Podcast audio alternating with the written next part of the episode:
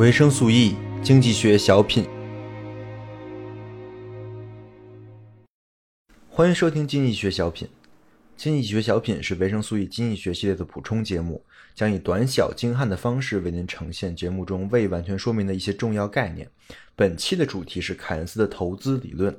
我们在上一期经济学系列中提到了，凯恩斯不但是一个经济学家，还是一个投资大师。他成功的为自己以及他布鲁斯贝利的朋友以及剑桥大学赚到了数倍的投资收益。当时讲到这一块的时候，就有朋友留言说，也想听一听凯恩斯在投资这一块的故事跟他的投资策略。那我这期经济学小品就来满足听众的需求，来讲一讲这个话题。在上一期节目中，我们讲到了凯恩斯的经济学思想的一个大转变，就是凯恩斯由前期的古典经济学的继承者，不断对古典理论打补丁的一个学者，到后期彻底的抛弃了古典经济学，自创了宏观经济学的理论，成为新理论的建构者的这个转变。这个转变一样存在于凯恩斯的投资实践之中，以一九三零年为界限。凯恩斯的投资策略也从前期的依靠自己的远见、学识、对宏观经济的判断、对政府内幕消息的掌握，转变到了后期注重单一资产的持续盈利、注重基本面、注重分红，成为了一个长期的价值投资者。在这期，我们将分别为大家介绍前期跟后期的凯恩斯投资策略，也将介绍凯恩斯是为何转变，以及转变前后凯恩斯的投资表现。凯恩斯的投资实践是从一九一零年开始的。一九一零年之前呢，他还是一个收入主要靠工资的光荣的打工人，不是资本家。在一九一零年，他在做讲师的时候，就在课上讲了许多他对投资的理解。那个时候，他已经对投资非常有兴趣了。于是，在之后的几年，他逐渐的去在投资的市场上进行了他的实践。那个时候，早期的凯恩斯，他相信几个东西。第一个呢，就是概率，他是一个概率实在论者。他相信概率能给我们带来关于世界的真理，概率和逻辑是一样坚实的，是一种完全可以了解到的、完全可以认识到的思维方式。那也就是说呢，他可以通过概率来对市场的走向进行预测。这具体的内容，我下一期就会讲到凯恩斯写的《论概率》这本书。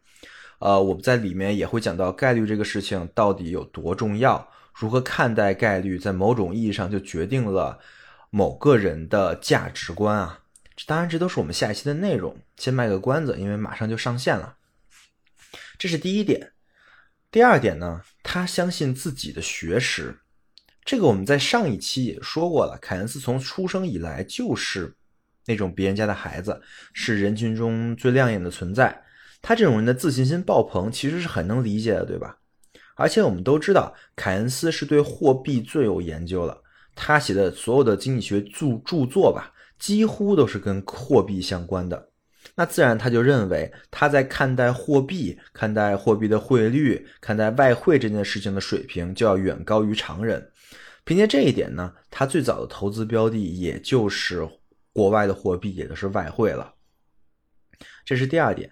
第三点。就是他在政府工作以及和政府的很多的高官保持良好的关系，这个这个事儿了。按照现在的话来讲，一个在财政部工作过的人，理论上是不应该去做投资的呀。我们现在知道这个东西叫做内幕交易，对吧？要抓去是你是要被抓去坐牢的。但是凯恩斯那个时候，内幕交易这个词儿还没出来啊，也没有人知道这么搞是不道德的，是有问题的。于是，凯恩斯就凭借着他在政府的关系和他在，呃，和他的工作，理所应当的获得了大量的有关政府的、有关外汇市场的、有关货币市场的、有关商品市场的消息。凯恩斯自然就可以利用这些消息来发财，对吧？但是凯恩斯又是个很矛盾的人，他一边用这些消息发财，一边又在呼吁政府赶紧立法禁止这样的内幕交易。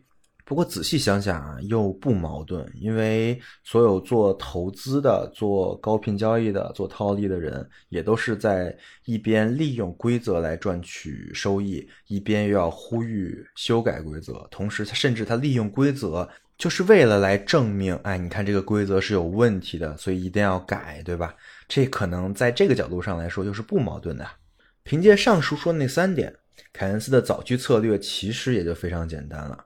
凯恩斯通过内幕消息来判断整整体的趋势，同时呢，通过自己的学识和能力来对他的标的进行择时，进行买入卖出。同时呢，他再通过计算概率来进行获利。也就是说，早期的草凯恩斯是一个依靠消息跟自己的计算来进行短期投机的一个投机者。那他早期的那些投机都在投，他的投资标的都是什么呢？他的标的其实非常明确呀，一小部分的股票，大部分的外汇和大宗商品。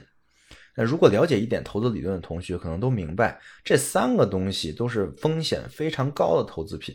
注意，这个风险高不是说一定会赔钱，而是说它的波动大，它的方差大。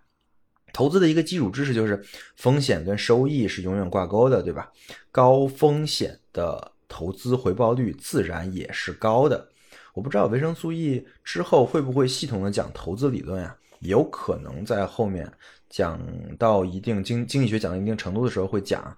不过我觉得不管我之后有没有系统的去讲这个这个东西，作为作为常识，大家一定要知道啊，就是高风险意味着高回报。总之，早期的凯恩斯是一个地地道道的投机者，干的事儿呢，其实理论上跟赌博差不多，唯一的区别就可能他是一个有消息，同时很有头脑、很会计算的一个赌徒。那他早期的这种这样的投资是成功的吗？成不成功这个事儿得分时间看。一九二零年，凯恩斯拿着他自己写书赚的稿费和布鲁斯贝利的土豪朋友们的钱。加在一起成立了一个可能是最早的，可能是世界上最早的一个对冲基金啊。在最开始的几个月，他的投资策略非常的有效，他们的几位投资者的净利润高达三万美元。到一九二零年的四月份呢，凯恩斯又赚了八万美元。考虑到当时候欧洲大部分国家基本都是处于战争状态，因为战争之后的恢复而濒临。破产的这种状态啊，所以说他能赚到这么高的钱，堪称是一个天文数字，可能没有什么人真的能做到这样的事情。但是，意想不到的事情发生了，就在凯恩斯春风得意的时候，短短的四周之内，欧洲的货币和欧洲大宾呃和欧洲的大宗商品又有一个巨大的波动。对德国的乐观情绪使欧洲的货币又重新抬头了。这样的抬头使凯恩斯的投资标的一塌糊涂，他们的全部资金毁于一旦。那也就是说呀，这钱它 来得快，去的也快，对吧？这年纪轻轻的凯恩斯就濒临破产了，为自己的傲慢付出了代价。不过，虽然投资亏了啊，凯恩斯一点都不慌，因为首先呢，他本身就有很高的收入。他那个时候写的那本书就是《和平精英的后果》，正在欧洲跟全世界大卖啊。他的写书稿费，还有他经常去各大杂志啊投稿的这些钱非常高。同时呢，他还是一个拿固定工资的人，因为他在剑桥教书嘛，他还有一还有一笔固定的收入。所以说，凯恩斯就算钱全赔了，对于他来说不会生活受到什么影响。其次呢，凯恩斯背后有人啊，对吧？有很多很相信他能力的人在他背后进行支持，尤其是他爸。就这个时候啊，二零年的时候啊，他爸爸又给了他一笔钱，同时也还有一个非常看重他能力的一个金融家，也给了他一笔很高额的贷款。拿着这些钱呢，凯恩斯继续开始自己的投资，就是赌博之旅啊。不过这次他谨慎了很多啊，有了很多止亏啊、止盈的策略。他很多次呢，就是赚到了钱之后就及时退出了。呃，于是到了一九二二年啊，凯凯恩斯，呃，从濒临破产的状态成功的回来了，还有了两两万英镑的净收益，把贷款也还掉了，还盈利了。但是这还没完呀，因为这个投机者的道路其实是没有尽头的。凯恩斯在后面呢，又盯上了大宗商品。正好二十年代的时候，整个欧洲的物价是剧烈波动的，这大宗商品的价格就跟过山车一般啊，非常的刺激。据说，啊，在凯恩斯投资大宗商品之后，他的净资产也是跟过山车一般。在一九二七年的时候，他的资产达到了顶峰，有多少钱呢？超过三百四十万美元。你算一算，从一九二二年的两万英镑到一九二七年的三百四十万美元，短短五年时间，你看它涨了多少？但是涨多少都没有用，因为一个大萧条全都给你亏回去了。于是我们又要提到那个绕不过去的大萧条，对吧？二八零到三零年，在大萧条来临之际，凯恩斯开始了噩梦般的亏损啊！当然也不止他，当时整个西方世界都可能就没人不亏的。就凯恩斯，纵然他有内幕消息，纵然他天赋异禀，但是他还是没预测到这次大萧条有这么严重，他没来得及跑啊！于是很可惜的，我们伟大的凯恩斯同志第二次濒临破产，这回他连。他连他收藏的画可能都要卖了，不过就是因为这次失败，让凯恩斯彻底的发生了改变，不管是投资方向的还是学术方向的。从这个角度而言啊，这次失败可能是对整个投资界和经济学界都不是什么坏事儿。于是我们就开始说后期的凯恩斯了。这个时候，凯恩斯已经明白了，他先前依靠的那三样东西呢，不太靠谱。但是他还是对自己充满了自信，他相信自己能在这个千疮百孔的萧条的社会里，也能找到值得投资的标的。从这个时候开始，凯恩斯的策略逐步向投机转向了投资。注意啊，投机跟投资是不一样的。这个我觉得，这这这也是投资理论的一个基本知识啊。投机是什么呢？就是我们前期凯恩斯前期做的那些事儿，对吧？那投资是什么呢？我们接下来就说，凯恩斯呢，逐步把自己的投资的目光转向了微观，转向了单一的公司上面。他再也不是经常去思考那些宏观上面的呃风险，那些外汇、宏观政策对他的投资影响了。相反，那些经营情况良好的、拥有健壮的现金流和分红机制的公司，成了凯恩斯的投资主要的目标。这听起来其实非常像那个传奇的巴菲特，对吧？是的，他巴菲特就是学凯恩斯的呀。凯恩斯才是那个最早的价值投资学派的萌芽，谁让凯恩斯生的早呢？对吧？那凯恩斯之后是如何分配自己的投资标的的呢？其实很简单啊，三十年代的时候是举世闻名的熊市，在这种熊市之中，其实所有的资产价值都被低估了。那其实换句话说呢，在这种被资产被低估的时候，正好是建仓，呃，建重新建立自己投资标的的好机会。那那买什么呢？这次凯恩斯选择的就是他看得懂的、盈利模式清晰的、市场上有强壁垒的且有分红策略的大型公司。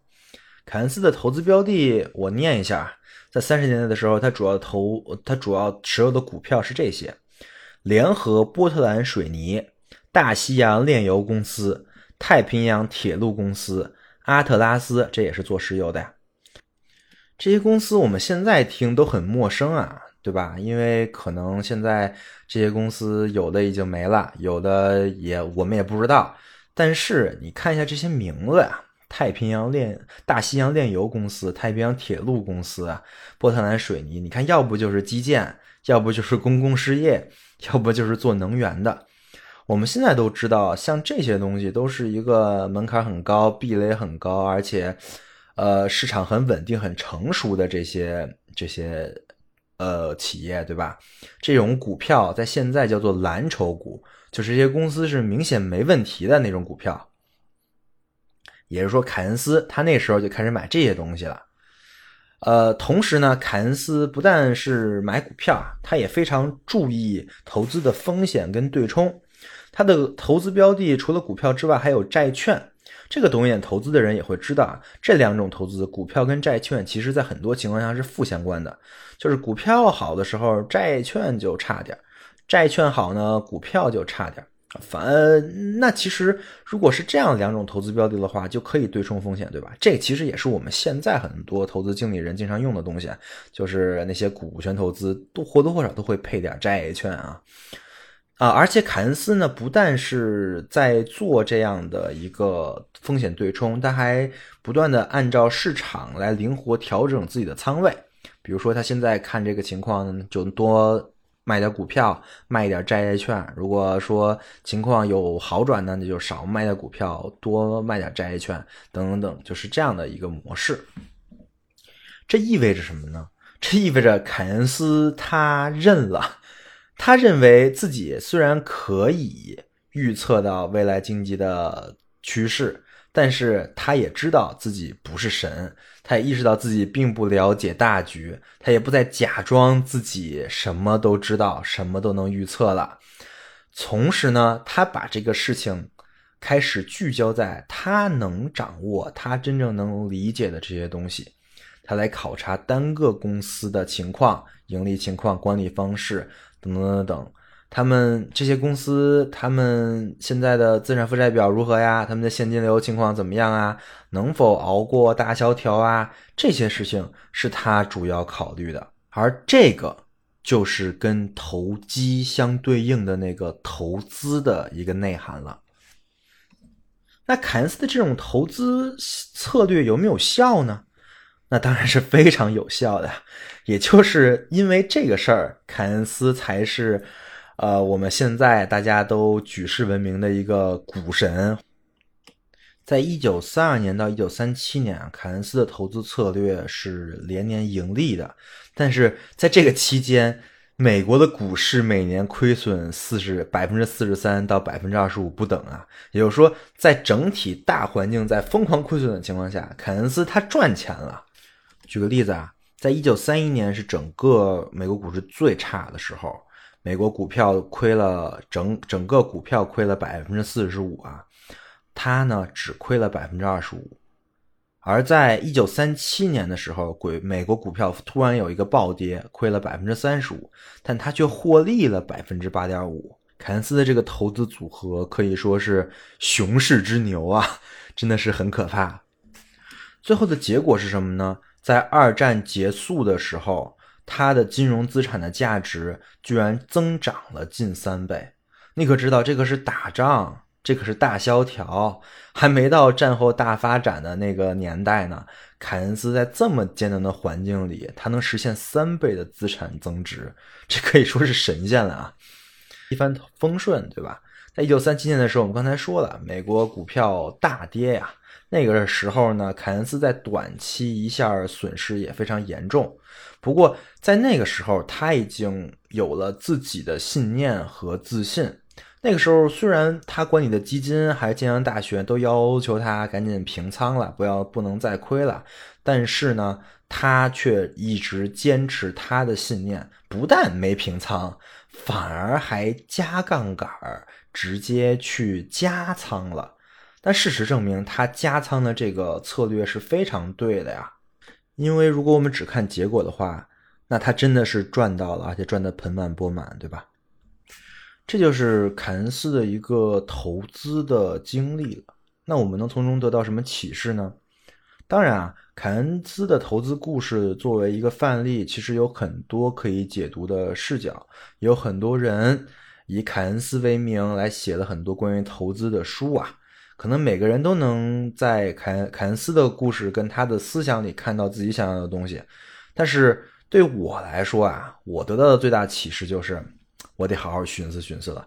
我是比凯恩斯聪明呢，还是比凯恩斯知道内幕消息多呢，还是比凯恩斯更懂概率呢？哎，如果我三项都不占啊，凭什么凯恩斯他去搞投机了，他会他赔光了两次，我就不会，对吧？这个问题其实挺有意思的，我觉得大家也都可以想一想，你们比凯恩斯是聪明呢，还是差点呢？那为什么凯恩斯投机最后都没赚着钱，你们就能赚到呢？节目最后要说一下，其实，呃，我们在讲凯恩斯的投资策略，这是第一期小品，在之后我还会再讲一期凯恩斯的一些投资的跟投资相关的内容，因为凯恩斯的那本《通论》啊。其实也是被投资人视作投资的圣经，里面有很多对于投资这个事情的一些启发，所以我会在主节目讲完了通论之后，再做一期对投资这个事儿再进行一些详细说明。好的，以上就是本期经济学小品，我们下期再见。这个世界里寻找着你。的梦想，你问我梦想在哪里？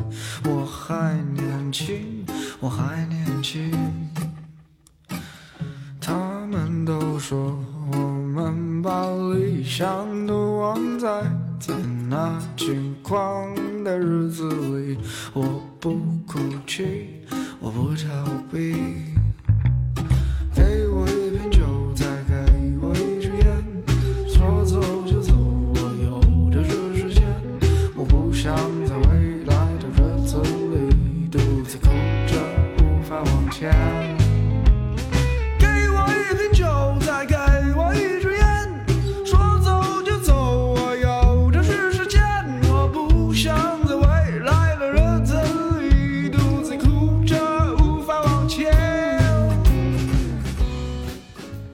了解二十世纪可能最伟大经济学家凯恩斯的生平、凯恩斯的问题意识，以及最重要的凯恩斯的思想和逻辑吗？维生素 E 凯恩斯经济学系列决战更新中，快来收听吧！不想